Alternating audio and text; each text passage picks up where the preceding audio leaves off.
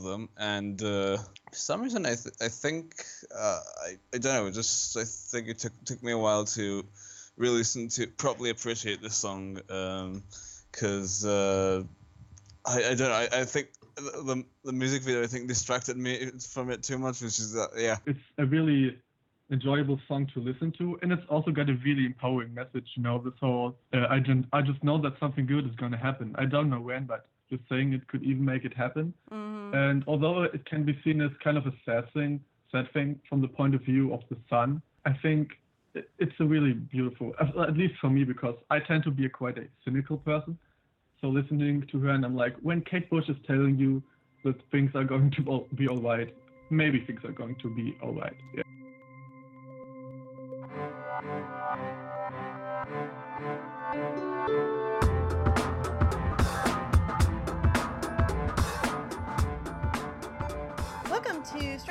Strange Phenomena, the music of Kate Bush.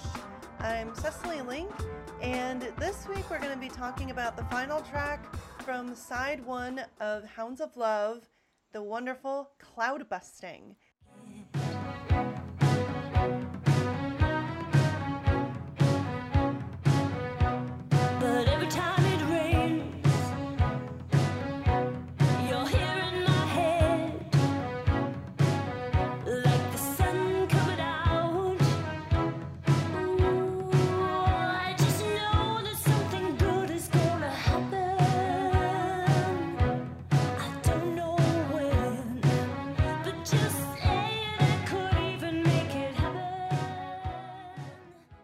Welcome, everybody, to another episode of the show. This week we have two guests for this episode. We have Uh, it's almost final. And a first person on the show, he is one of my Patreon supporters, and his name is. Paul, hello. I'm so glad to be on the show. I know. And yeah, I'm 18. I'm from Berlin, and yeah, I'm really happy to be on the show. And that's something like the show even exists. So pretty cool. Shout out to my host. So yeah, you've been you've been a, a Patreon supporter for a couple of months. So of course, thank you so much for supporting the show. it's it's really cheap, so everyone listening, go support the show because it's important. now, in talking with these two guests, the first question I usually ask people is, why is insert name of song your favorite Kate Bush song or one of your favorite Kate Bush songs? And what I found was that both of these guests had some really cool things to say about their history of the song. First, we'll hear from Tomer. Here's what he had to say. I just like it. I just I think it's uh, good. Um, I've heard it before. Um, uh, um, before I started really listen, seriously listening to all of the albums and stuff. Uh, I did listen to, to all of the singles, most of them uh, uh, with the music videos. You know. Mhm. Um, and cloud busting was one of them. And uh, for some reason, I th- I think uh, I I don't know. Just I think it took took me a while to really listen to properly appreciate this song.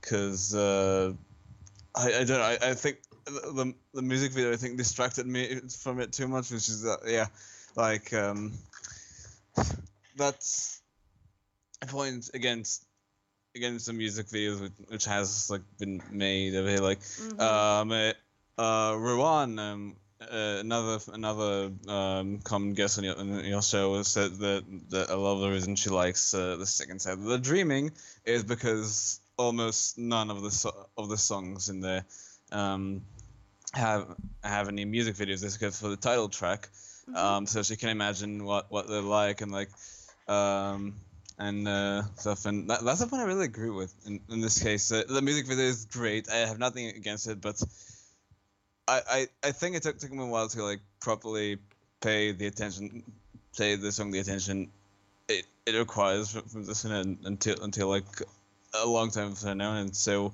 it kind of like sat aside for me like there's this uh, you know this well known, uh, well known, but just kind of okay song that just uh, has this uh, very fairly memorable music video. Um, And now here's what Paul had to say. So you and I have kind of gone back and forth a little bit, like how you you're a young fan like me. You know, you discovered her through the Yeah. internet, like I did, and so yeah, we did.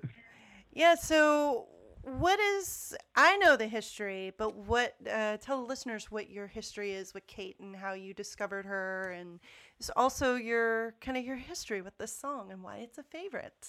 Well, so I discovered her by listening to this woman, uh, to this woman, this woman's work, like on YouTube.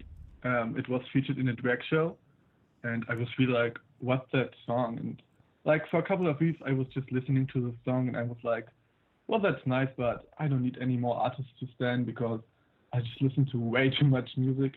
but then I felt like maybe I should check her out, and then I started talking to my dad, and he's also a, a fan of hers, and he was like, "Oh, finally you're getting interested in her," and I was like, "I mean, is it too late? Like, I'm only 16. Like, can I get time?"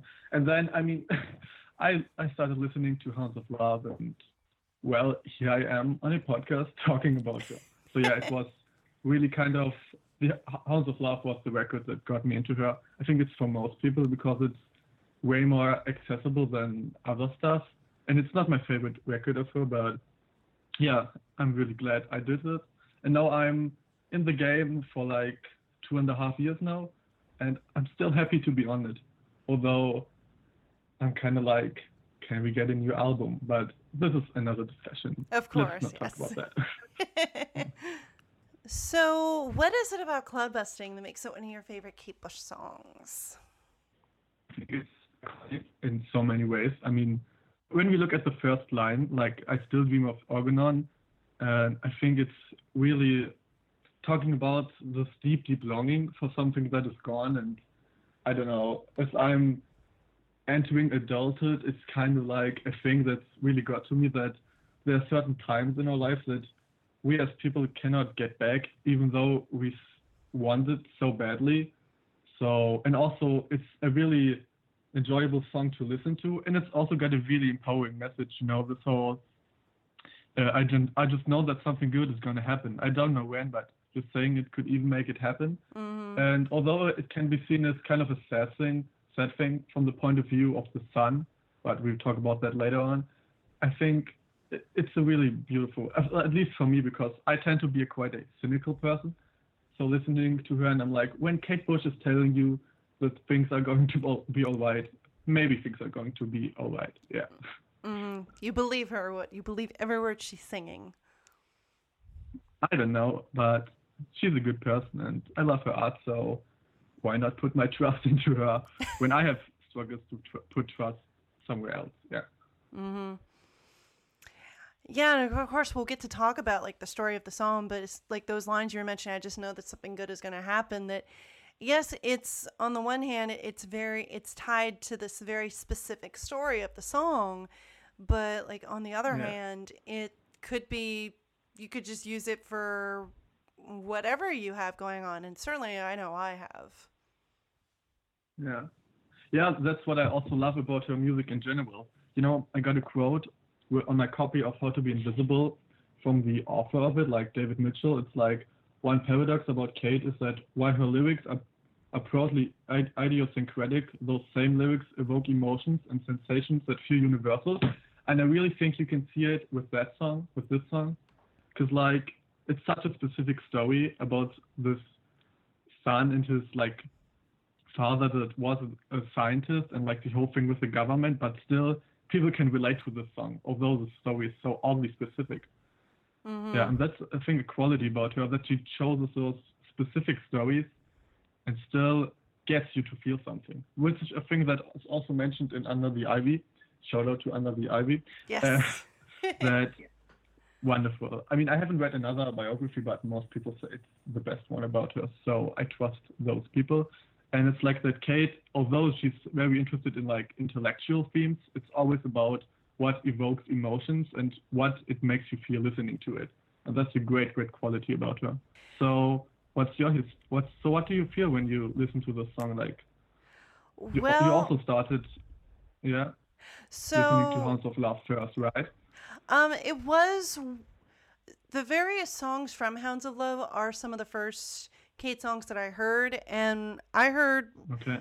I heard it through the internet. Um, in my case, it was a radio station called Flashback Alternatives, and Flashback Alternatives is an online radio station. I think it's based in Canada. I'm not sure. And they play 80s music, but it's the more obscure stuff. You're not going to hear as many of the big hits. And so, usually for me, with 80s music, the more obscure, the better. And I heard a lot of Kate Bush on Flashback Alternatives. And I know at some point I heard this song, Cloud Busting. I for sure heard Running Up That Hill because I heard Running Up Yeah. That Hill a couple of times. And eventually that was like my gateway into, like I talked about in the episode, like the gateway drug. yeah, it was like my gateway to to the rest of Kate Bush, and I where I started to it started to really grow on me, and Hounds of Love. eh, I I know I heard the title track, and for sure I would have heard Cloud Busting, but at the time I would have turned down the volume because I couldn't really stand her. I could not stand her voice. I really Yeah, I remember that. Yeah. you, you mentioned that, but I think it's so interesting because her her voice is already kind of lower on Hounds of Love, so it's kind of Mhm. like, well, what about violin? What would you have thought about a song like that from that point of view? Oh, violin! I would have been like, okay, that's just hate to use this S word. Screeching would have turned it down. yeah. but And how did you change your mind? Can you remember what made Um, the difference when you have finally got it? when I finally got it, I remember I was in my dorm room and I had on flashback alternatives. This was like my sophomore year of college, so this was Okay. would have been probably 2004, 2005 ish. And Okay. something about running up that hill that time just really grabbed me. And at that time, Yeah. it was hard to find Kate's music online. Like iTunes was not nearly the juggernaut that it is now. And well, Yeah. Apple, of course, is going to start phasing that out er- later this year in 2019. I'm like, ah. But I remember Yeah. holding a tape recorder up to the speakers of my computer because I Oh wanted the my God. song. And you couldn't find it in the US.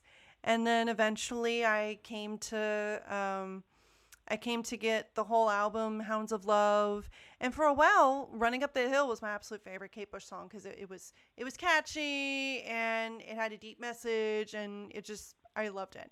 But then over time, Cloud Busting really snuck up on me. It I liked it as soon It's still your favorite song, right? yeah, this is actually my absolute favorite Kate Bush song now.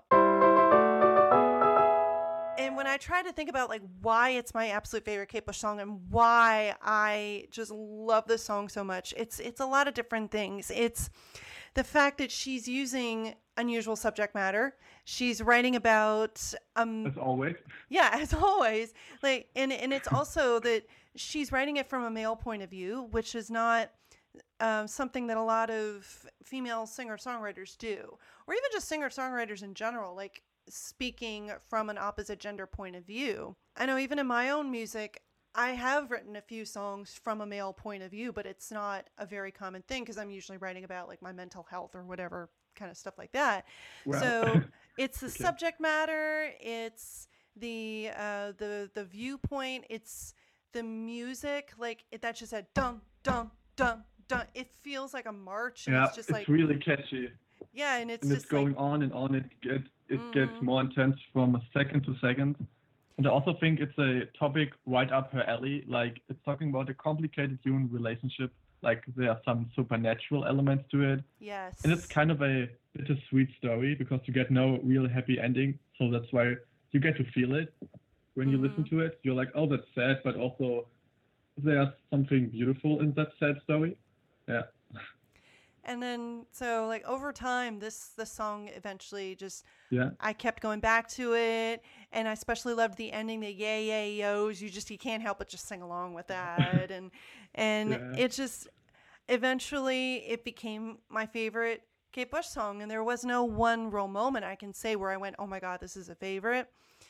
What kind of, although maybe what cemented it for me as a favorite song was in I think it would have been 2014. So in 2014, Oh, okay. I decided I decided to try out for The Voice. Um, Oh, oh well. They were doing auditions in uh, Washington Yeah. D.C., which is about three, four hours north of where I live. Yeah, the U.S. is Okay. huge. Um, and I decide I was trying to decide which song I was going to audition with, and I was between two songs. I was between "Cloud Busting" or "Soul Meets Body" by Death Cab for Cutie. I Yeah. was I almost went with "Soul Meets Body," but something about "Cloud Busting," I felt like that spoke to me a lot more, and I remember like I, I didn't even make it through. I didn't make it through. Nobody in my group made it through. But just Yeah. I had that experience of at least trying it and I was singing my favorite Kate Bush song and so that song I felt to me really gave me strength to just try this That's very crazy thing of like, hey, I'm gonna try out for the voice and I knew I wasn't gonna get through, like whatever. But just that I tried it and and the the some there was something good that came of it and it was that I went you know what I can say I've tried out for the voice that's something a lot of people can't say they've tried Yeah, that's so cool. And I mean, the thing is, I think feel like the US really doesn't get Kate. No I mean, there are a lot of fans in the US, but still, like, she's not even close to be as popular as, as she's in Europe. I don't know why. What's wrong with Americans? I'm sorry, but like, oh no it's it's okay I've been wondering that too like but I think a lot of it why she doesn't have as why she's not a household name like she is over on your end of the world Yeah. is that she didn't tour here she wasn't a British artist who was interested in courting American audiences. I mean, you can see it this time. She did the night flight interview, and like, no wonder I wouldn't want to be there. the most iconic interview to ever exist. For like, real. this woman needs. I mean, I get it. You were. It wasn't. You know, in the time of Wikipedia, you could quickly like Google stuff. I mean, I mean come on, like. I, So I think it's so like peak 2000s when you were telling me that you tried to record the song because you couldn't get it anywhere. I feel so Mm-hmm. privileged right now when I was just like, oh yeah, I can just look it up on Spotify and listen to it and like get into her. wow, that, that's a lot.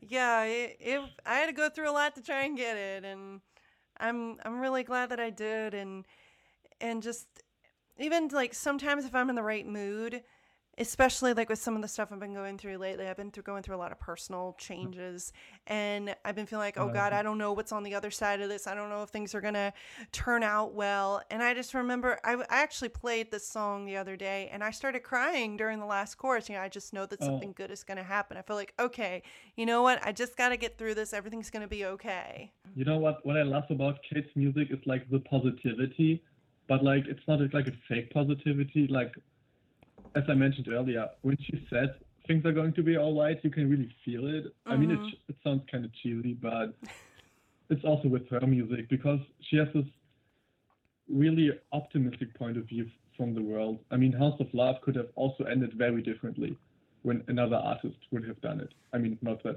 any other artist could have done it, but you know, like from the whole story of the woman drowning, and I mean, the morning fog, it's a beautiful ending, but it's Mhm. a positive one. Like when she's telling all her loved ones. I mean, other artists would be like, yeah, she no, she was drowning and nobody cared, but Kate was like, no, let's end this one on a good note.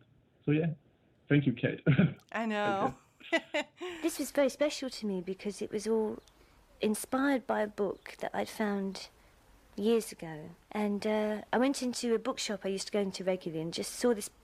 I liked the title. It said A Book of Dreams, and uh, took the book off the shelf. I'd never done it before, an unknown book. And uh, it was this beautiful story by this guy called Peter Reich.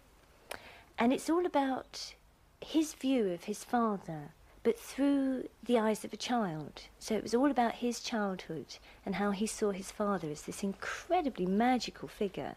And uh, his father was Wilhelm Reich, and he was a very respected psychoanalyst, I believe. Um, but his work became controversial, and he was eventually arrested and died in prison. But um, one of the things that features in the book is how he used to go with his father cloud busting. And uh, his father had this machine that uh, when you pointed it up to the sky, you could make the clouds disperse or you could gather them together. And if you gathered them together, it would rain. And um, the machine was all based on orgone energy, which was one of the basis of uh, Reich's teachings. And the book is just extraordinary. It's so sad, but it's also got this beautiful kind of happy innocence that goes with childhood. And as the guy grows up in the book, it does get sadder and sadder as you can feel him hanging on to his childhood. And uh, the book really touched me, and the song is, is really trying to, to tell that story. All right, so the story behind this song I find particularly interesting, um, especially when I kind of dig into who this guy is that she wrote the song about.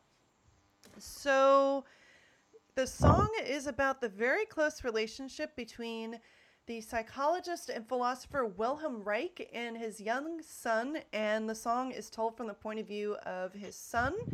It describes the boy's memory of his life with Reich on their family call, farm called Organon, where the two spent time, quote, cloud busting, a rain making process which involved pointing at the sky a machine designed and built by Reich called a cloudbuster. The lyric further describes Wilhelm Reich's abrupt arrest and imprisonment, the pain of loss the young Peter felt, and his helplessness at being able to protect his father. And all of this was inspired by Peter Reich's 1973 memoir, A Book of Dreams, which Kate Bush read and obviously moved her enough to write a song about it. And she's talked about it extensively in interviews as well.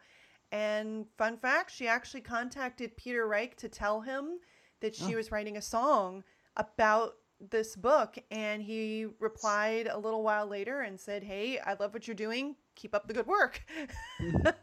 so, yeah, it's and Wilhelm Reich. Yeah, so what do you got about Wilhelm Reich? Because, man, is he an interesting person. oh, my goodness.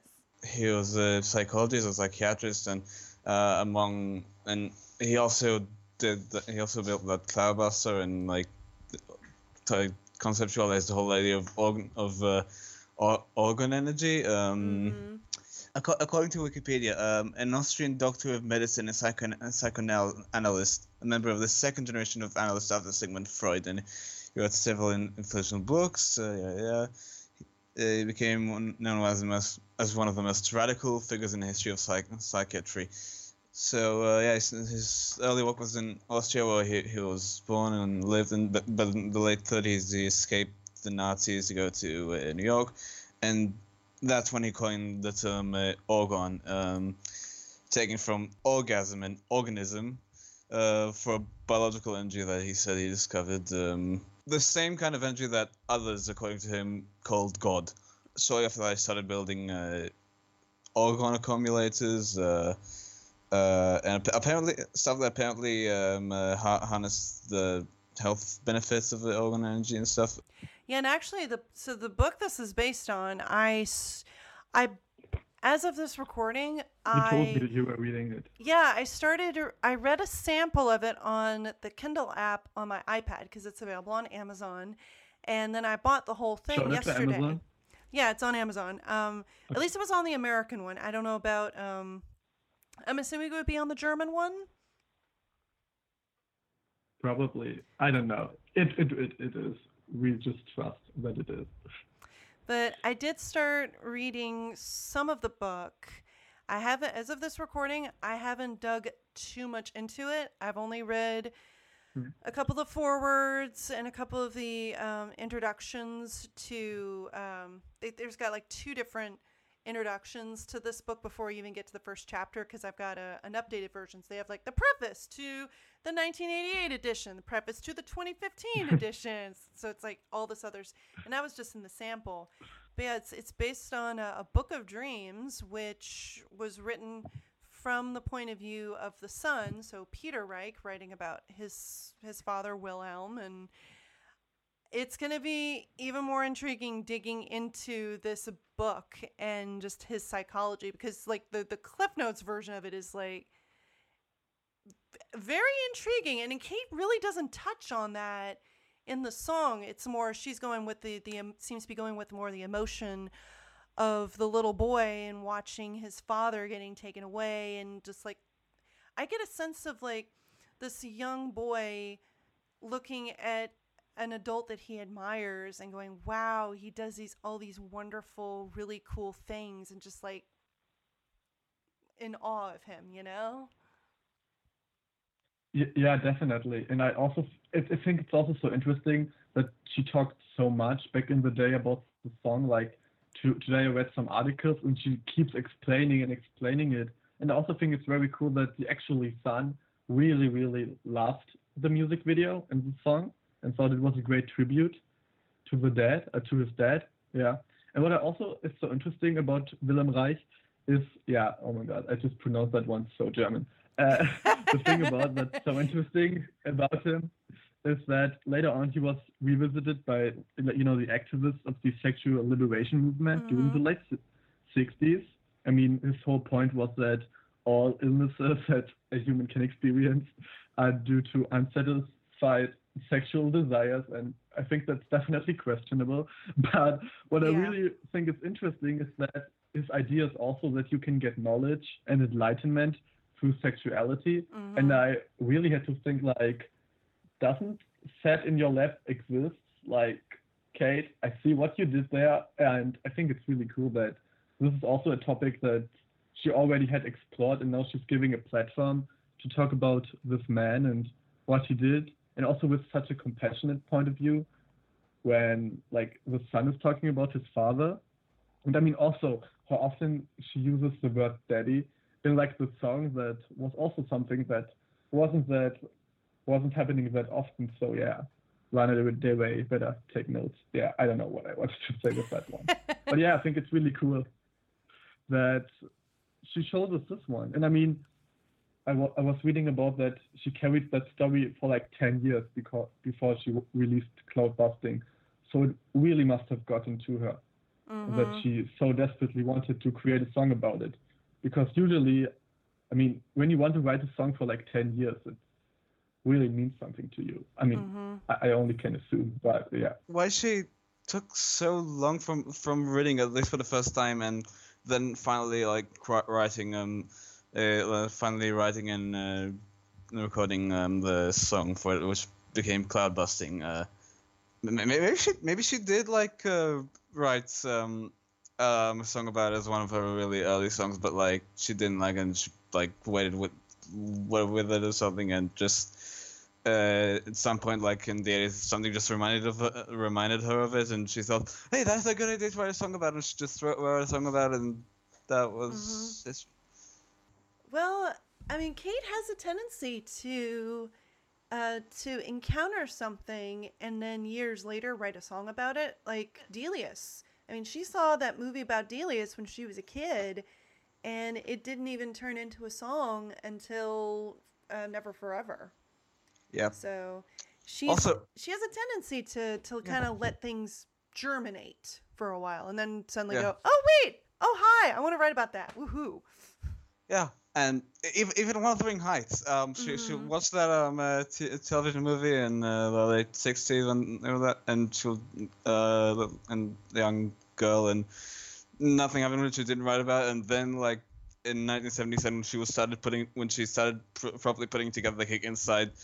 Just something happened, something reminded her, her maybe lightning stroke or whatever. Don't, don't know. It's not. And she started writing it. Yeah, I almost kind of think of this as I wonder if part of why Kate was so drawn to Yeah. this story is maybe because of her own relation her relationship with her own father. I mean, her father was a doctor and he also showed her Yeah.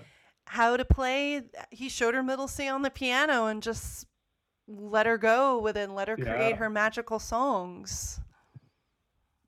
Well, that's true, but on the other hand, uh, her father was also, I think, pretty beloved by everyone around, and I think in that story, the outside world that is that sees his father as this like evil person. Meanwhile, Kate Bush's father was adored by a lot of people. But uh, yeah, I can definitely see, yeah, see the that it's, I don't know, I don't know how to put it in words that she uses this metaphor talking about this specific relationship to just say something about human relationships, especially between um, parents and children. Yeah. I still dream of Organon. I wake up crying. You're making rain, and you're just in reach. When you and sleep escape you're like my yo-yo that glowed in the dark. What made it special made it dangerous, so I bury it and forget. A Book of Dreams. When I opened my eyes, doctors and nurses were moving around me, talking in a strange language. A white sheet was over me. Oh, Jesus Christ, I've been in a dream and suddenly I'm waking up in a strange place. I don't know who I am or where I am or what is happening. What is that language? I closed my eyes, but all there was to see was water, so I opened them again. But I didn't see differently or know more. Sometime, a long time ago, something must have happened and I got amnesia, and now I'm waking up in this hospital. Is it a mental hospital? There was a mental hospital somewhere. My arm began to hurt, so I lay back on the table and tried to relax and remember as much as I could. I was born in New York City on April 3, 1944. My mother and father, Ilse Ollendorf and Wilhelm Reich, lived at 9906 69th Avenue in Forest Hills. The telephone number was Boulevard 85997. We lived there for a long time and then we moved to Maine. My father was a psychiatrist. When we moved to Maine, he bought a big tract of land and called it Orgonon. He discovered Orgone Energy, which was life energy. He did a lot of experiments with it, and lots of other doctors and scientists came to help. The big thing was the accumulator. It was like a box, and you sat in it, and it made you feel better. I was happy then. A lot of people said my father was a quack. A lot of bad things happened I can't remember. Have you read up a lot about like kind of a little bit of his where were his his beliefs in orgone energy and all that? Yeah, I kind of did, and I thought it was interesting, although I disagree. but I really think it's such an actually modern belief that he had, that it was all about like sexual desire, and when once you free your sexuality, you're also like not getting ill anymore, and that's why I kind of understand that later on the people from the like peace and love movement were all about about him. But yeah, and as I mentioned when we are emailing back and forth, that he was also friends with Sigmund Freud. And I mean, you can tell from his obscure ideas, but later on Freud rejected him, as far as I can remember, because it was too weird.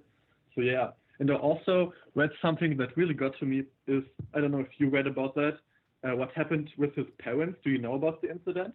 I do not. I haven't gotten to that part of the book yet. Okay, then. So let me tell you. And it was that his mom had like a lover, and he caught them, and then he told his dad about it, and he confronted her, and then um, his mom actually committed suicide, and later on his dad died of a broken heart within the course of a year. So he was an orphan all of all suddenly, and I, I, I, when I was reading it, I was really like, oh my god, that's so tragic. Mm-hmm. Like it was also so random because he already got all this crazy stuff going on, and then it's like, yeah, he exposed his mom, and later on, all, both his parents were dead, and I'm like, that's straight up out of a movie. Like you Mhm. can't make this up, but but it's but it's true, and that's why I I kind of feel like now that like later on when he died and his son was left behind, I feel like I don't know, it's kind of felt like history repeating itself. But then again, the whole positivity, I don't know if Kate knew about it. I mean, we can only speculate. But maybe she knew about it. And I don't, kind of, the song is also about redemption and like still choosing to have a positive outlook on life. But maybe that's a little bit too far out of my, taken from my imagination. But I don't know. How do you feel about what I said? Like, does it make any sense? Or Yeah, in 1940, uh, he started building orgone accumulators, devices that his patients sat inside to harness the reputed health benefits, leading to newspaper stories about sex boxes that cured cancer. Typical. That's like, like I said, an interesting person.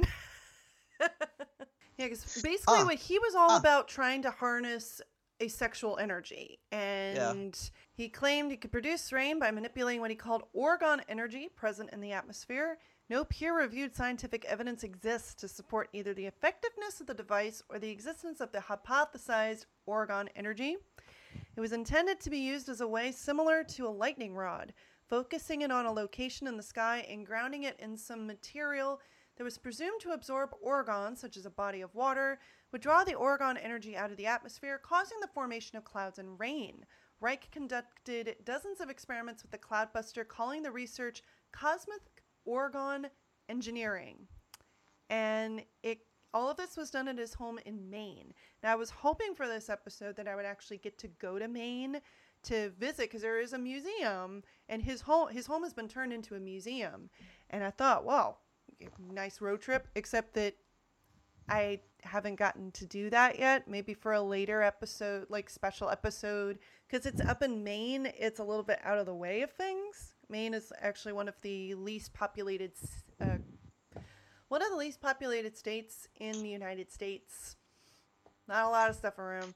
Um, but the Cloudbuster, though the way they did it in the video and how it looked in real life was pretty similar. They did a really good job. In fact, the guys who worked on Alien actually helped devise the. Yeah, I um, know. I read it. It's really cool. and so Cloudbuster consists of an array of parallel hollow metal tubes which are connected at the rear to a series of flexible metal hoses which are equal or slightly similar in diameter to the parallel tubes. Alternatively, the rear of the tubes are joined together to a single large diameter pipe and flexible metal hose. The open end of these hoses are placed in water, which Reich believed to be a natural orgone absorber. The pipes can be aimed into areas of the sky to draw energy to the ground like a lightning rod, and the remains of one of these cloudbusters can be seen at the his home slash museum in Rangeley, Maine. And I'm gonna put up a picture so you got like link to this so you guys can see like what the heck I'm talking about because it's pretty cool. It's pretty cool looking. Like whoa.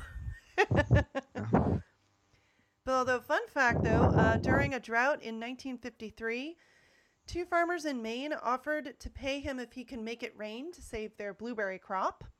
Reich used a cloudbuster on the morning of July 6th, and according to Bangor's Daily News, based on an account from an anonymous eyewitness who is probably his son, Peter Reich, rain began to fall that evening. The crop survived, the, farmers declared themselves satisfied, and Reich received his fee.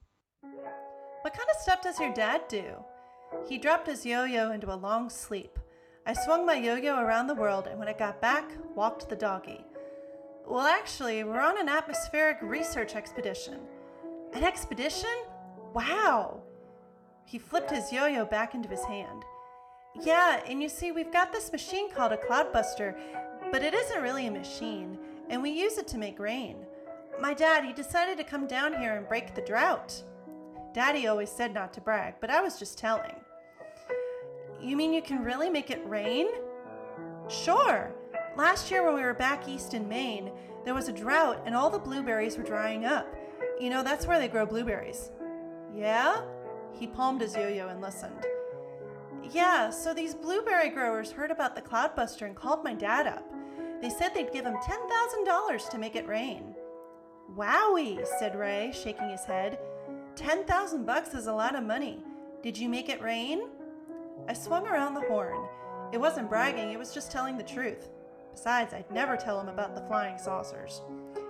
Yep, 24 hours after we worked the cloudbuster, it started the rain. The Weather Bureau had said there wouldn't be any rain for a couple of days, and then wham! The yo yo slapped back into my hand just as the bell rang, and we started back toward the school building. Well, gee, your dad must be pretty rich then if he can go around making rain for money, especially out here. He grinned. Well, we're not really rich. You see, there's a problem with the government. The government? Yeah, they don't believe it works, so they're giving my dad a hard time about it. It's kind of complicated. Wow. Well, do you think I could come over sometime and look at the cloud thing? Yeah, I guess so.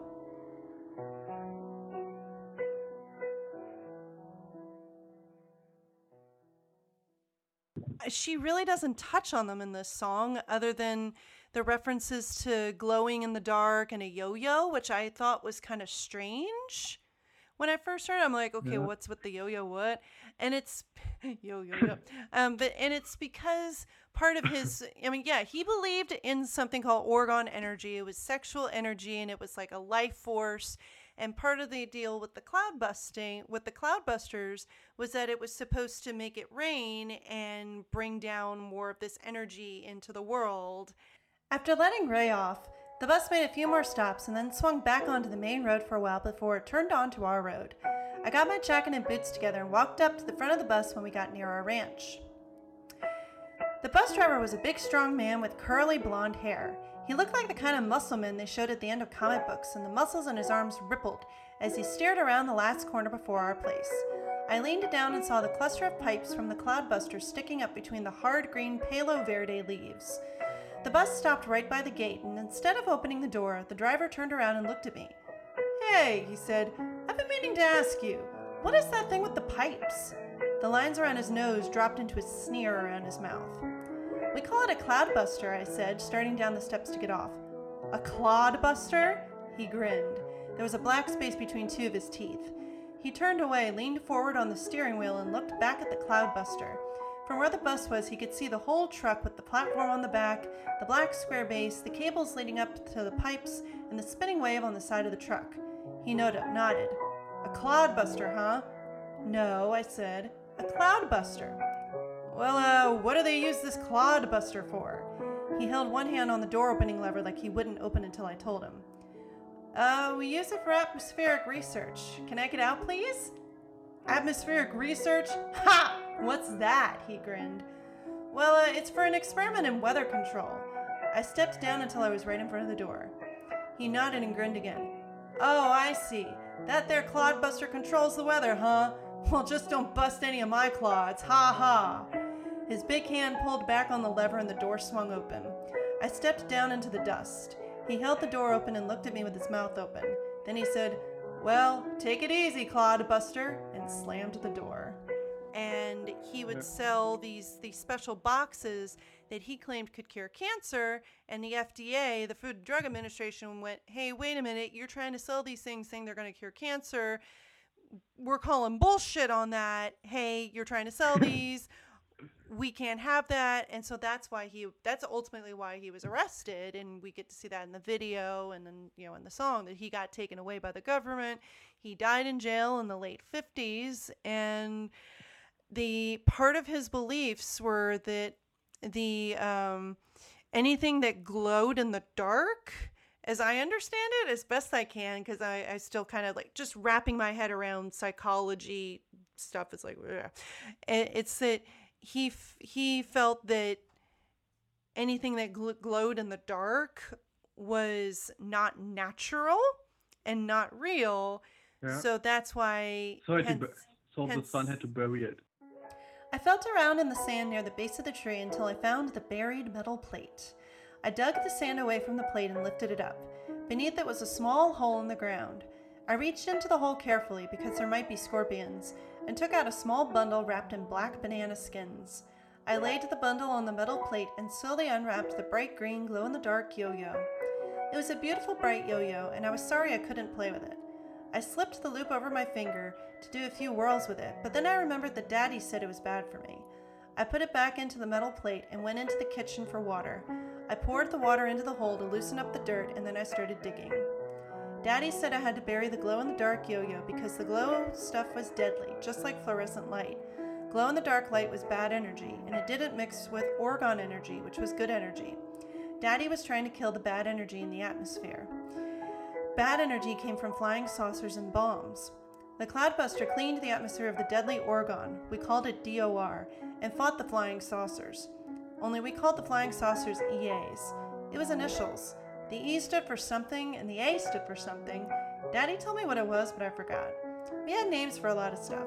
The EA's energy was like glow in the dark energy, and it made us sick.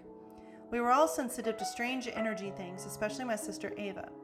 Fluorescent light was really bad, and Ava could never understand how people survived in office buildings with dead light energy. The same with glow in the dark watch dials and television.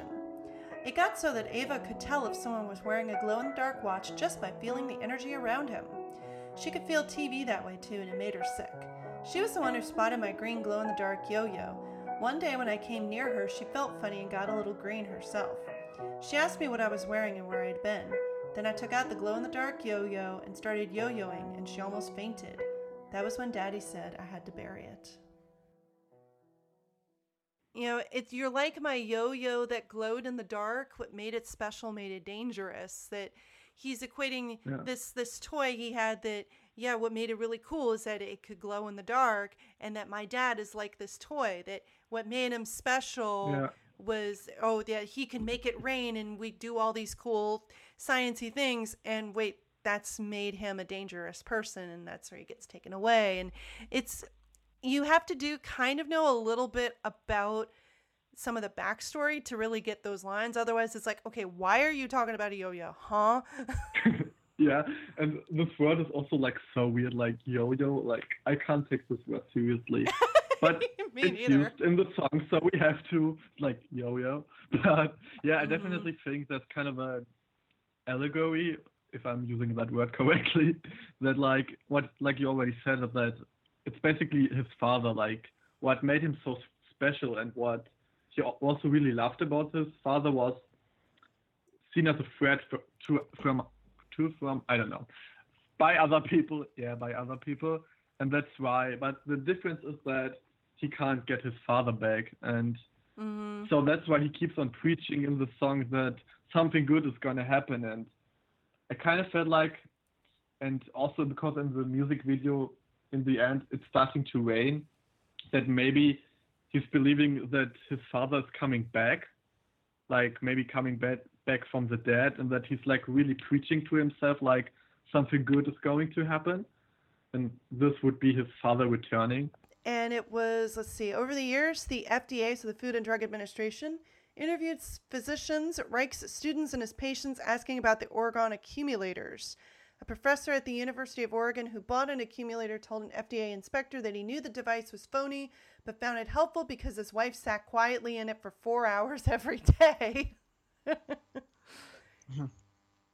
and yeah, all of his writings were done, he was self published because uh, nobody wanted to publish it widely. and let's see, the attention of the FDA triggered belligerent responses from Reich, who called them HIGSs, hoodlums in government, and the tool of red fascists. He developed a delusion that he had powerful friends in the government, including Eisenhower, who he believed would protect him, and so that the he, thought. Let me get it. He thought. He thought that. He thought that. He thought. He, he thought that the communists in the U.S. government were trying to get him. yes, Oh, like I said, interesting person. Uh, yeah. Uh, and also, he believed that the U.S. Air Force was flying over Orgonon to make sure that he was all th- right. things, think, things that reactionaries say that would be awesome if they were true. yeah. Except, except, except for getting him, the, the, the Poker just wrote some uh, po- possibly likely bullshit or probably not bullshit stuff about um, uh, uh about um uh, stuff that makes stuff rain and psychology and stuff. So nice stuff. Uh, uh, cool, cool for, for people who believe in. it. Maybe if, it is true, it's, cool. Why, why, why, why, why arrest him? Why burn his books? Dust was still settling on the shiny black hood as I came out the door, squinting in the sunlight. There were three men in the car, two in front and one in back. They wore th- shiny, thin neckties and white shirts and dark suits. Their faces were shiny and their eyes weren't good. The man next to the driver leaned out the window. He stretched his hand out to me. In it was a little black leather wallet with a shiny badge in it. The man said he was a United States Marshal. These other men are Food and Drug Administration agents. We'd like to see Dr. Reich. I looked into the window. Holding my teeth together made me braver and look more like Gary Cooper or somebody. The agents didn't move. The one in the back nodded. I straightened up and looked at the marshal. His suit was lumpy. Maybe he had a gun next to his armpit. It would smell bad. I just kept looking at the men without answering. Finally, the marshal said, Uh, we called. Okay, but you'll have to wait until I go in and call. It's by appointment only, you know. Yes, well, uh, like I say, we called. I think the doctor is expecting us. Well, I still have to call to let him know you're here. It will take just a minute. The marshal nodded. Trying not to run, I turned and went back into the lab. I had to be calm and slow. My hand touched every nail in the aluminum molding on every table as I walked through the lab to the telephone, looking back to watch the black car. And brave. The sun was a yellow dot on the black car trunk. The men were talking. One of them turned around and looked out of the window at the lab. I held the receiver down with one hand and cranked with the other. Two longs and a short, two longs and a short. Then I picked up the receiver. It shook, so I squeezed it harder. Daddy picked up in the observatory. Yeah, Pete? Daddy, they're here. One is a U.S. Marshal and the two others are. Yeah, I know. Now tell them. Outside, the sun started to slip off the trunk of the black car. The car was rolling. It couldn't be rolling uphill. Daddy's voice squiggled, and the sun dropped all the way off the car into swirls of dust and tears. Daddy, they didn't wait! Tears tangled my words, making the receiver wet and shiny. The car disappeared around the side of the lab up the hill. Daddy, they're coming up! Oh, Daddy, oh God, they didn't wait! They're coming up, Daddy, they're coming up! The screen door slammed before the receiver hit the floor. Grass was already whipping my legs as I ran up the hill. The whole field was swimming, and I cried, uh, every time I breathed out, and it made it easier to run uphill.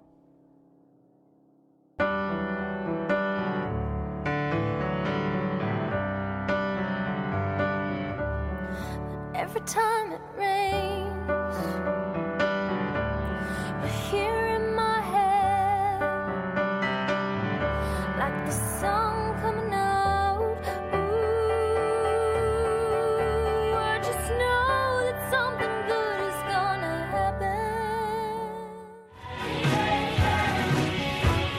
did all fall apart over a, a period of about 10 bars. And everything just started falling apart because it didn't end properly, and you know the drummer would stop, and then the strings would just sort of start wiggling around and talking, and uh, I felt it needed an ending, and I didn't really know what to do. And then I thought maybe decoy tactics were the way, and we covered the whole thing over with the, the sound of a steam engine slowing down, so that you had the sense of the journey coming to an end. And it worked. It covered up all the falling apart and actually made it sound very complete in a way. And uh, we oh, had terrible trouble getting um, a sound effect of a steam train. So um, we actually made up the sound effect out of uh, various sounds, and Del was the steam. and uh, you know we got a whistle on the fairlight for the poo poo. This song structurally Yeah. doesn't have that. It's actually pretty simple to play. It's in one of my favorite keys, C sharp minor. I love it.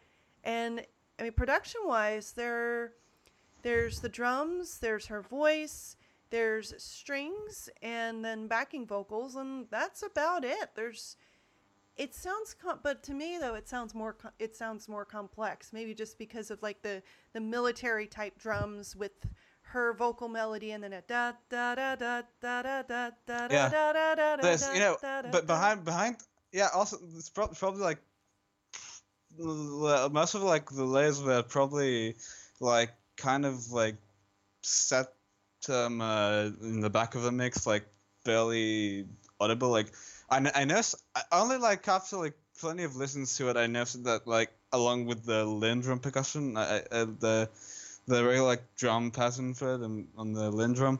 Um, th- there's also some someone uh, um, s- someone uh, go playing this bass on a on a bunch of uh, tom toms uh, and back something like that. And, it's quite really quite tom toms or bongos. I don't can't really tell. And um, yeah, it's it takes a while to, re- to actually notice. Yeah, the drums were from uh, Stuart Elliott and Charlie Morgan.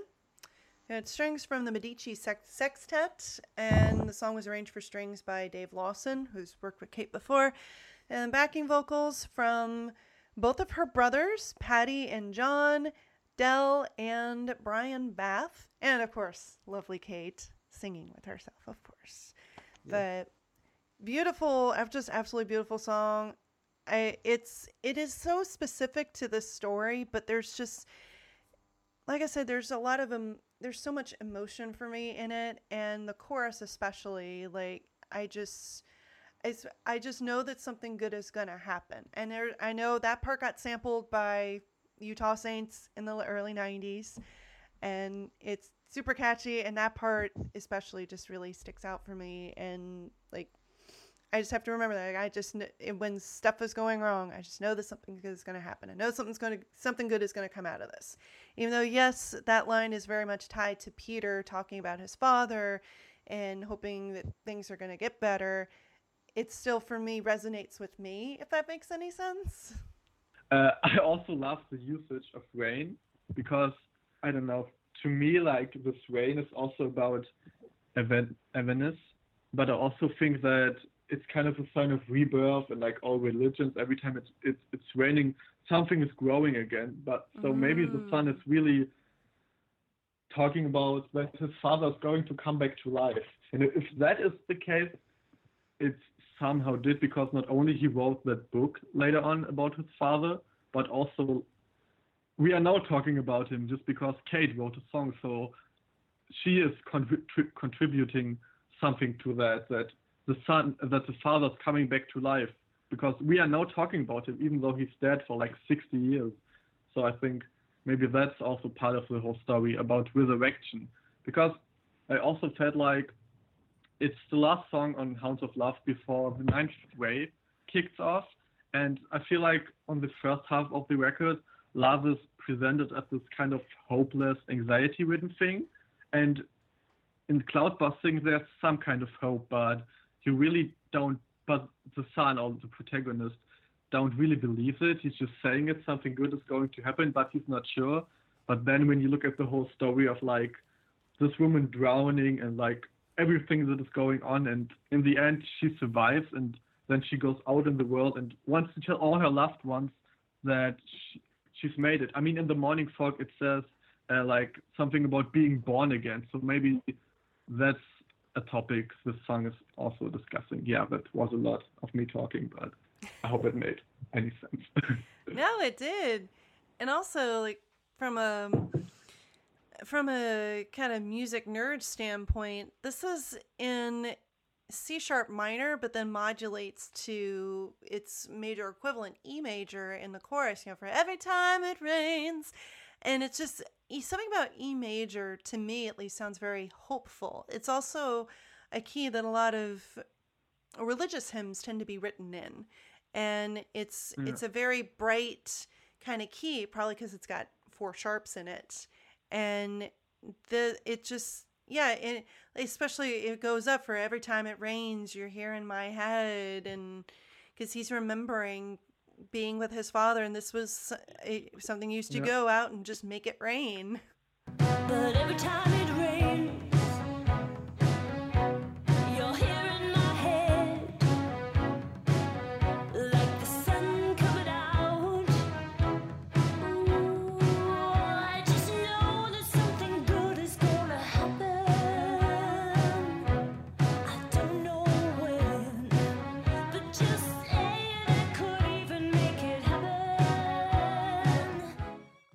Yeah, definitely. And it's also later saying like your son's coming out, your son's coming out. So Mhm. I don't know. I really stick to my theory about rebirth. Like I think Kate wanted to tell us something with that so. one about that topic. Because it's so I don't know, like the whole thing about when he's preaching it to himself, it's so you can't miss really miss it in the song. And the song the two songs that I'm now comparing are not related, but like in Florence and the Machine's Third Eye, when it's saying like I'm the same, I'm the same, I'm trying to change, it really reminded me of that one. Although Mhm. those songs deal with different topics. But I also love that one for motivation, to be honest. so yeah, it's so preachy and on the one hand, for us listeners, it's really like, yeah, it empowers me, but maybe it's also just a very sad outcry from this child believing everything his father told him and also believing that his father could come back from the dead. Mhm. Yeah, so maybe it's just maybe it's just a really sad story and we just are like, oh, that's empowering me, but but maybe that's the beauty of it that it's actually a sad story, but it is transformed through art into something positive. Yeah. Yeah. Well, I feel like yeah, it, it is a it's a this young boy whose father's been taking away taken away from him and and that is sad, but it does sound very hopeful. it really does. And it, especially the way she sings, I don't know when, but just saying it could even make it happen. The first time she sings it through, it feels kind of a little bit hesitant.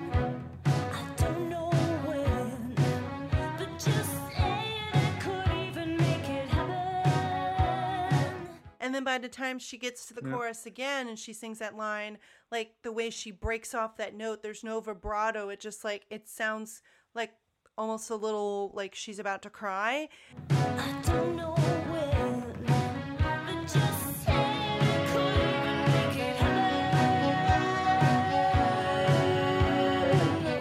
And then by the end, it feels like a howl, but just saying it couldn't even make it happen. And like she does that same, she cuts off that note the same way she did in the second, the second time she sang through the chorus, but it just it sounds even louder and stronger. Mm-hmm. Like she's trying to convince herself that yes, it is something good is indeed going to happen. He's going to come back, and I'm going to get to see him, and we can reconnect.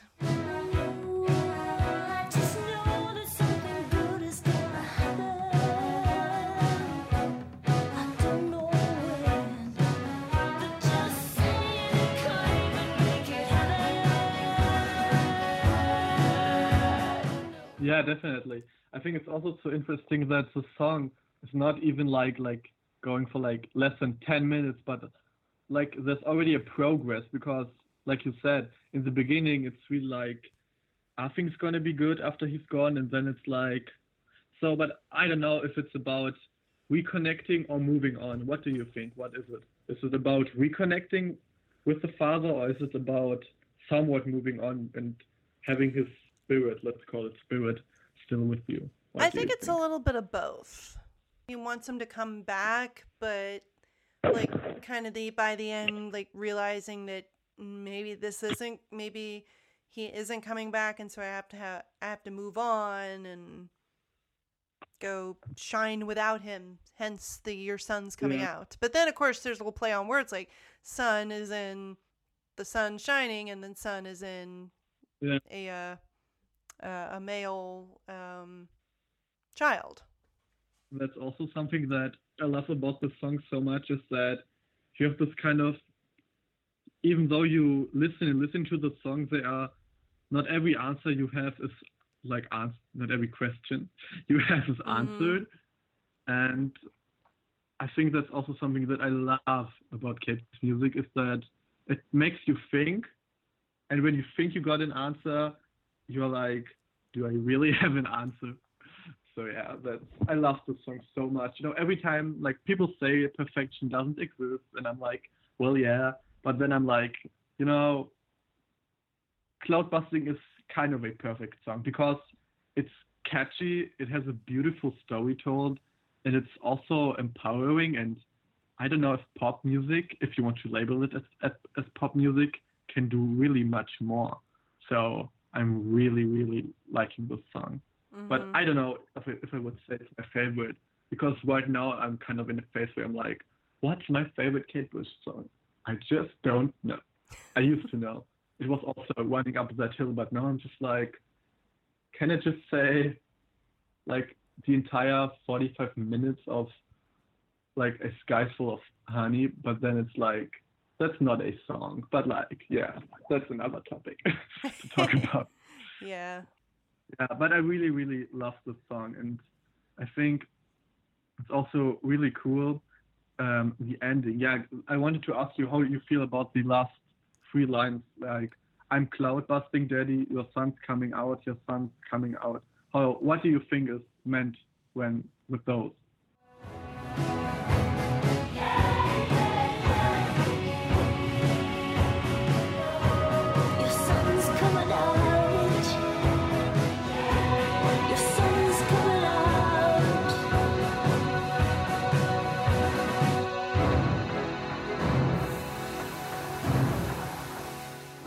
So I think of the, that first line, you know, "We're cloudbusting, daddy," is him remembering going out with the cloudbuster and trying to and making it rain. So he's remembering he's remembering a happy memory of being with his father, and your son's coming out.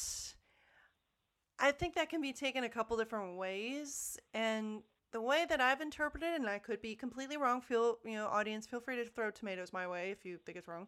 Um, is I'm that going to yell if I think it's wrong. the way I think of it is like that um your sun is coming out is in like when when people kind of think of like a sunny day they think of something happy and that he he made it rain and he had that that wonderful memory of being with his father. And the son is is that yeah now the the storms the storms we're we're making are lifting and things are gonna maybe things are gonna be okay.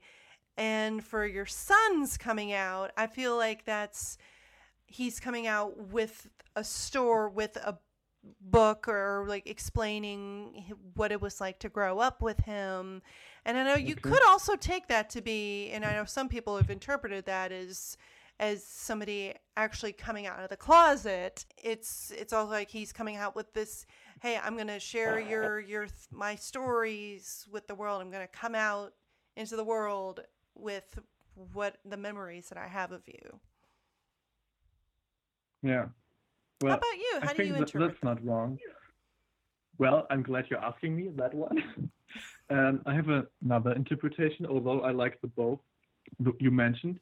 And maybe I feel like this one is about that he's know finally becoming his own person. When it's like your son's coming out, and also when about the whole I'm cloudbusting, it's kind of like I'm I don't know, I'm making it rain, you know, like in the also it's in the music video. In the end it's raining and it's kind of like I fulfilled your prophecy and yeah, and now I'm able to move on. So to me it's kind of like I'm becoming this person and then he's like um like your son's coming out, you know. I Mhm. can be a, a kind of a I can be maybe a, a father to someone else because I'm now finally able to let go because I know that um, you know I, I've written a book about it and now and and stuff like that. And people rediscovered you so it's kind of like you are more alive than ever. And I can just you know I can I can let go. But I also think that it's not completely um, it's not com- completely resolved because then the album would, would be over because there's still this little questioning. Is the love you know Hounds of Love is like the title is saying all about all, about all kinds of love and the whole thing is at least to me this is is it all worth it? And it's not completely resolved on cloudbusting. I mean like yeah there's hope and yeah i know you are alive but there's still this questioning. And when Hounds of Love really ends it's kind of like yeah it's all real. I gotta tell my brothers my father my mother you know? Mhm. and that's what we are going to get on the ninth wave. And i think it's really cool that she's putting out all those songs that are also perfectly working as singles to just explore this deeper because the um how immediately she wants to know the answers. I think you were also talking about that one in the running up that hill episode that this urge to get an answer right now like is it worth it? Like Mhm. can you understand me? I think that's really cool. Yeah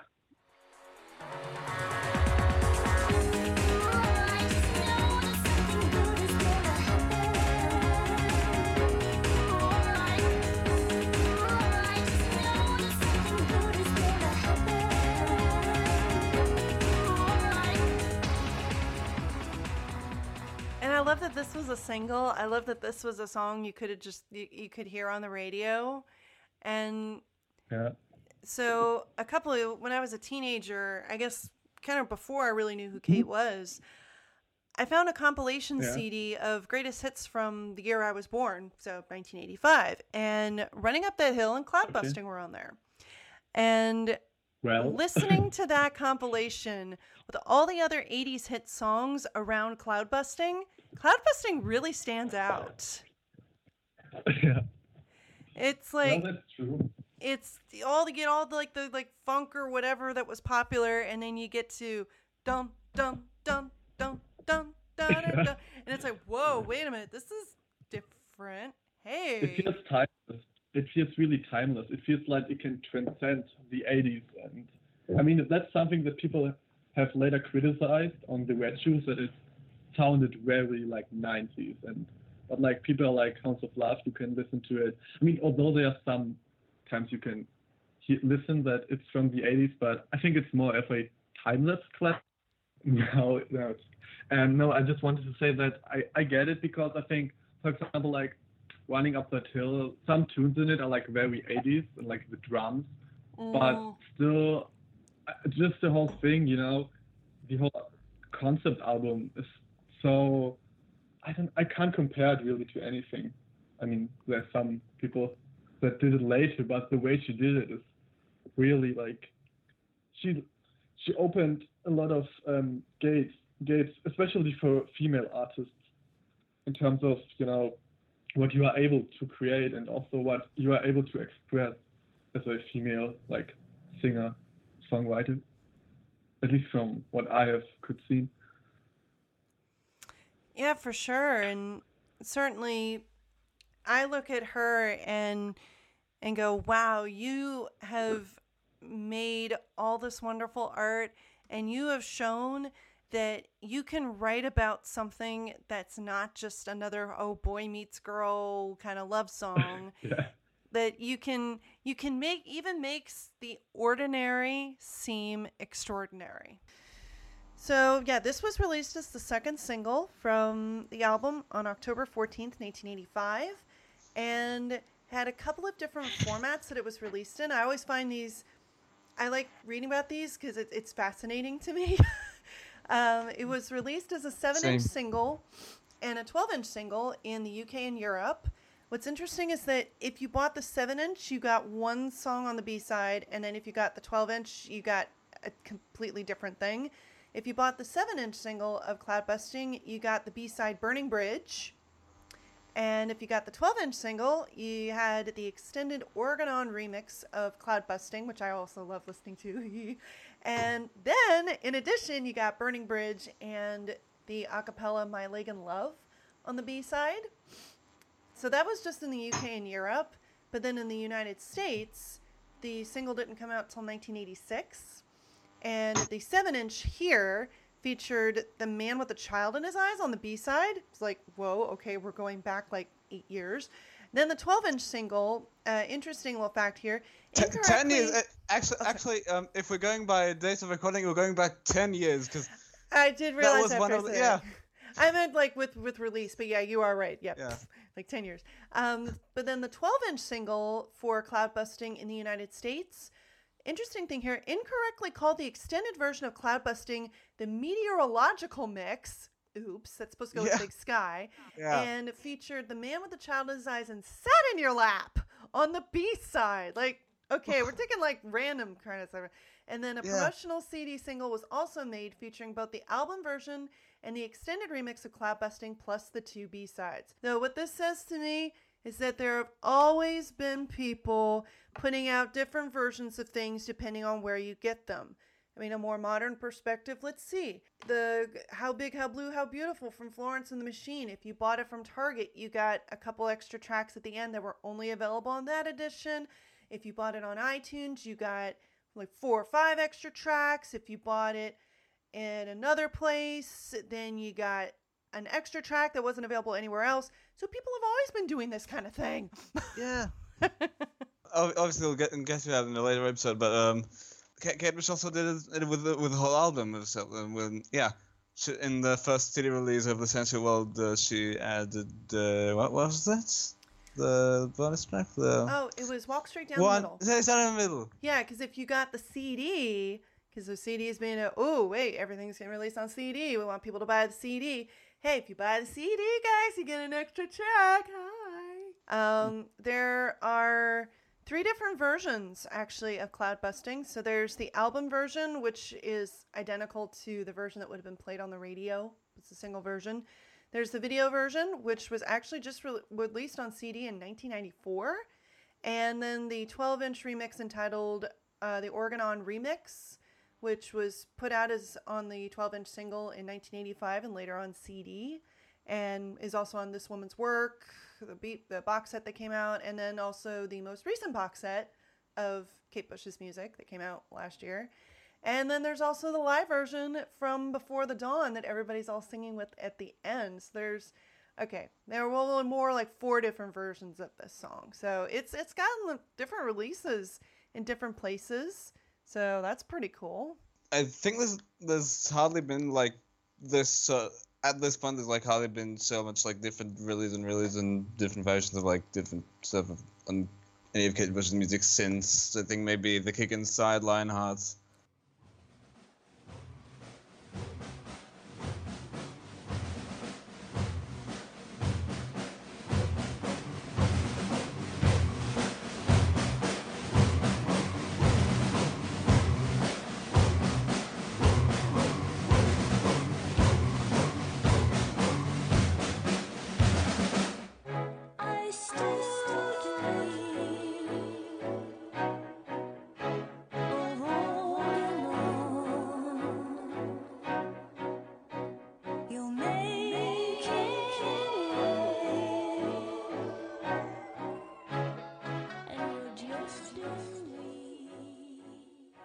Is Arcadia with Election Day. We're pleased to have in the studio with us today Kate Bush, right? Kate is in this MTV studios for the very first time. As a matter of fact, how many times have you visited America? This is the third time. Just the third time? Yes. All right, well, as long as we have you here, this very talented lady, we're going to speak with her. We have got an awful lot of questions to ask you. We brought in your new video tonight, Cloudbusting. We've been talking an awful lot about it, you know, recently on MTV. Would you, is there anything you want to say to set it up for us before we go right into it? Well, we spent a lot of work on this. We wanted to treat it as a short piece of film, and it very much tells a story. So I, I just hope people enjoy it. with Donald Sutherland in it. We'll talk about that too right after this. This is Cloudbusting, Kate Bush's latest. How did Donald Sutherland become involved in this video, Kate? As I said earlier, we wanted to treat it as a short piece of film. And uh, I, I really wanted to get a great actor for it so that people would understand it was being approached in that way, as well as also having someone that would make the thing more interesting, more dynamic. He was our first choice. We couldn't think of anyone better, and we thought the chances of him doing it were really unlikely, but that it was worth a try. So we got in touch with him and sent him the script and a cassette of the song. And I think he was interested enough in the story and just happened to have those days free when we were shooting to be able to be in it. That's fantastic. It is fantastic. Actually, the story must have been very strong. So, I mean, I, whoever wrote it for you, did you write it yourself? Well, the song is inspired by a book, uh, and so it was that story that we were telling. Is that fairly uh, literal interpretation of it in the video? What do you think? I don't know. I wouldn't like to, to dare to presume that, but I think we tried to do definitely the emotive side of it justice. Mm. Your past videos have always kind of featured uh, wild choreography. This one, of course, there's none in it. Why did you make a change at this point? I think uh, my early videos are very much influenced by dance and theatre, um, and I think that I'm now tending towards a filmic uh, attitude. I, I like the whole way that films are put together, the expression of them, and um, I think that's the way that I'm moving now. And speaking of that, now, if you're going into films, do you think you might yourself get involved in acting?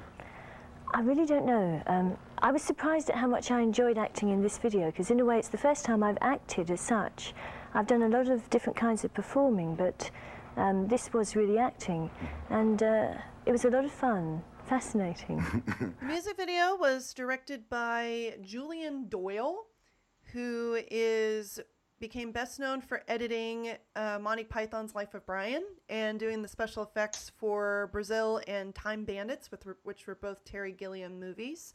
It was Gilliam who put him in contact with Kate when she was looking for a director for the music video for Cloudbusting.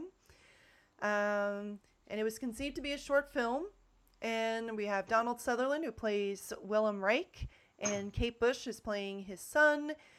The filming took place at the Vale of White Horse in Oxfordshire, England.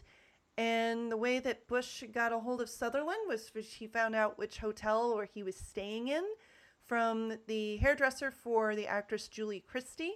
She went to his room to personally ask him to participate in the project, and obviously he was like, "Yeah, sure, why not?" That's amazing. And I find it interesting too that the music video was shown at some cinemas as an accompaniment to the main feature in the UK. Oh, Yeah, it, like Okay, well that's pretty cool. That's the first I've heard of like a music video being treated like that. So she was really going for like, okay, short movie. I want to do a short film, man. So I, wonder if I wonder if like um I, I want did did it go like through the like the videotape some, some technical stuff, but did it, I wonder if went through the tape some videotape based process so like was it all like um f- completely film based because um Mm-hmm. and like the the effects done with an optically with like uh, double different optical printing and stuff because it was shot on film it was um like so, um starting from uh suspe- suspended in Gaffa i think um yeah uh Mhm. kate uh was started um having a music video shot on film instead instead of uh, tape instead of videotape. Um and uh maybe see uh, more um, uh, um uh, fit in for filming it's like to look more professional and something. Um and uh i wonder wonder if, if uh like they were able to like keep all the quality and all of the, of the original film that was like lost when it was put on tape and stuff Well, I noticed that at about this time that a lot of music videos were starting to be um, to be shot on film rather than videotape. Um, for example, a couple years before this, the song Vienna by Ultravox. They had a huge UK hit, reached number two, was not a hit in the United States. I don't understand why Ultravox were never huge here, but that's a discussion for another time.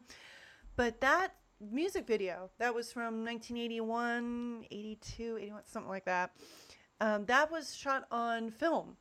And the band members said that they wanted to shoot it on film because they wanted it to feel more like a mini movie rather than shooting it on videotape, which is what a lot of people, which is what a lot of music video producers in the early 80s started doing. I mean, this was still a very new medium, people kind of figuring out, okay, what are we going to do and all that. Like, it's stuff that we take for granted now. You go on YouTube and you easily find this stuff, and it's all like, yeah you, you can you can make a really professional looking music video on a, an iPhone and everything, but no, that it would be interesting. I I bet it was shot on film because it does look like a little movie.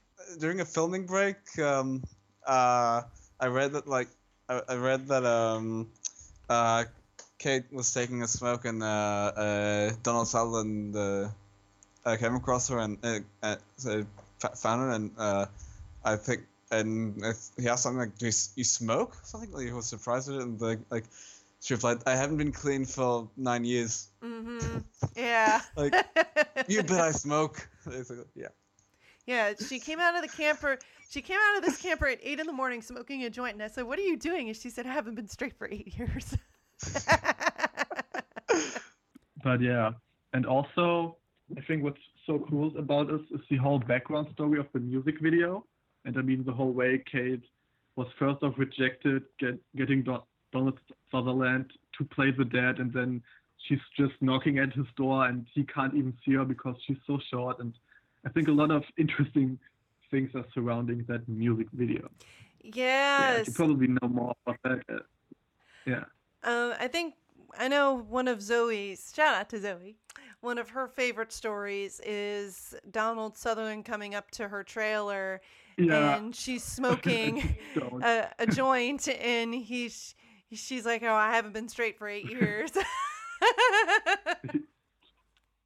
yeah, like this is chaotic energy at its peak, and Mhm. I'm really appreciating it because I somewhat still don't know what she was saying with that one, but yeah, but that's history. So yeah. yeah, it's so funny that you said that one because it's also in my notes for our conversation. I'm like, yeah, talk about Kate Kate being stoned while Mhm. shooting this mu- music video. Yeah, and uh, it's also so cool because Kate used to be uh, someone else before that m- music video, but I think it's the first time she's actually playing someone else and not just Yep. like another version of herself. Yeah, but I think she did a great job. Although, like, the whole look is kind of like really like 80s, like, okay, you are playing a boy, so you have really short hair and wearing a that. But yeah, it's working.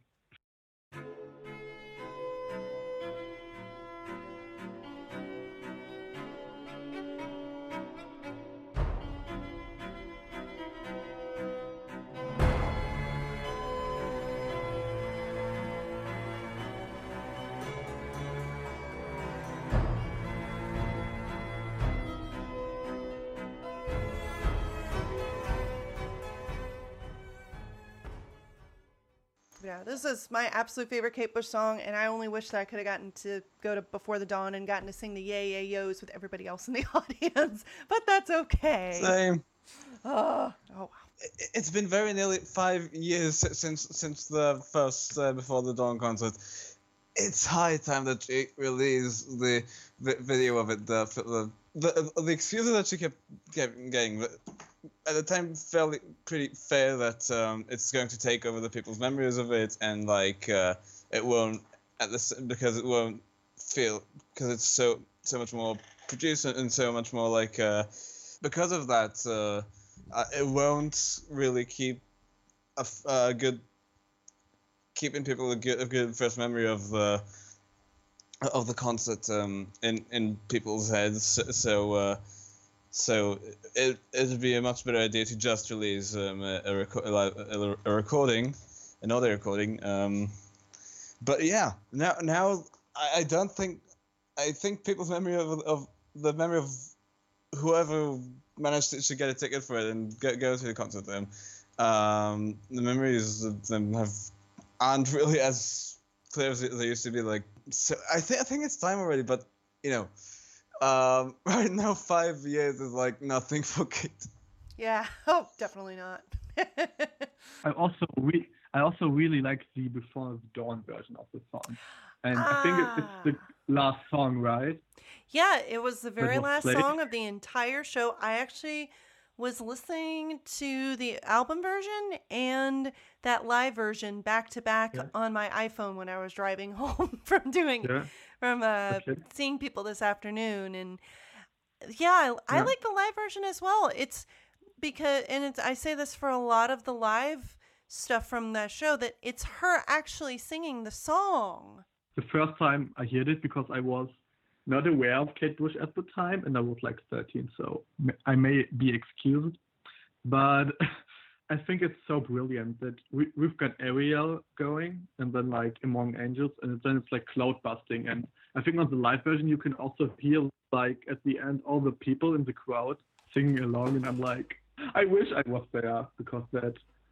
Oh, I do too. I wish I'd um, been there too, but yeah, I just it was Yeah. the beginning of the school year and I just I couldn't make it work and it was too expensive. Couldn't do it.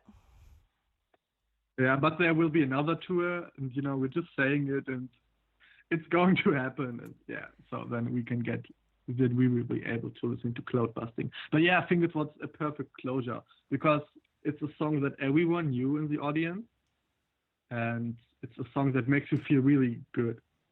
Yeah, Mhm. when you're just like, yeah, I just saw Kate Bush, and now it's over, and I'm sad, but like I've got the memory of her, you know, of that experience, and no one can take that one from me. Oh well, that's no, no, I'm kind of sad that I wasn't there. But anyways, it's a really cool version. Yeah, I really like it. Me too. Definitely.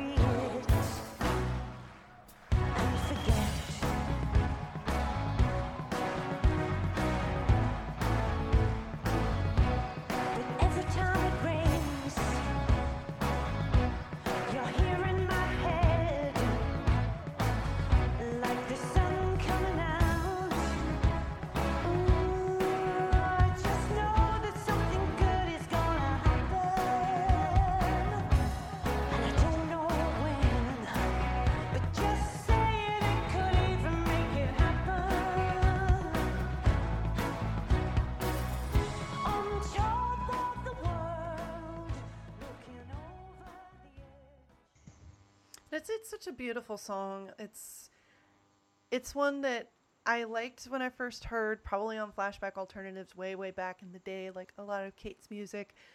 And for a while, Running Up That Hill was my favorite song, but this one, it's slowly creeped up, and I just. It, it it's just such a beautiful song. It has everything I love about a Kate Bush song in it, and yeah, that's yay. uh, so let's see. Any last thoughts about Cloudbusting? I think we pretty much covered everything. Yeah, yeah, yeah, I think so. I don't really have anything on my mind. I, don't know, yeah. I, th- I think I think that's it. Yep, me too. Well, thank you so much for um, talking with me on the show today, all about Cloudbusting. It's always great to have you on the show.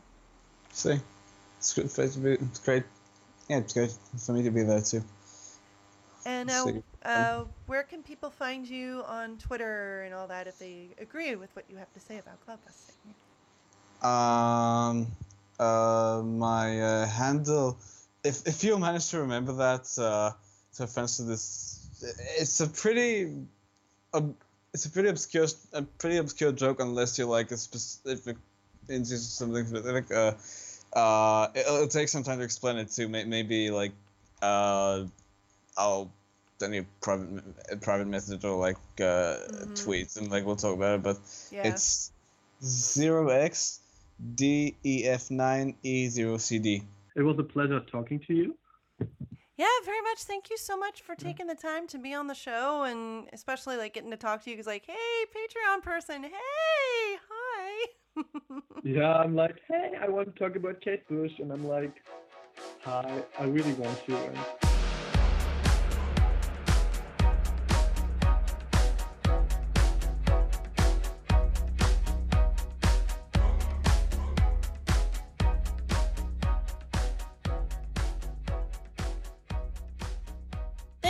so much for listening to this week's episode of Strange Phenomena, the music of Kate Bush.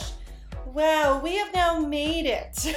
We've made it through the first side of Hounds of Love. We have concluded with this wonderful song, Cloudbusting, and you guys got to hear me just fangirling all over this song. And I'm sure that many of you are just as big of fans of this song as I am and as our guests were. But now it's time to flip the record over and start talking about the second side of the album going into the ninth wave. That's going to be next time.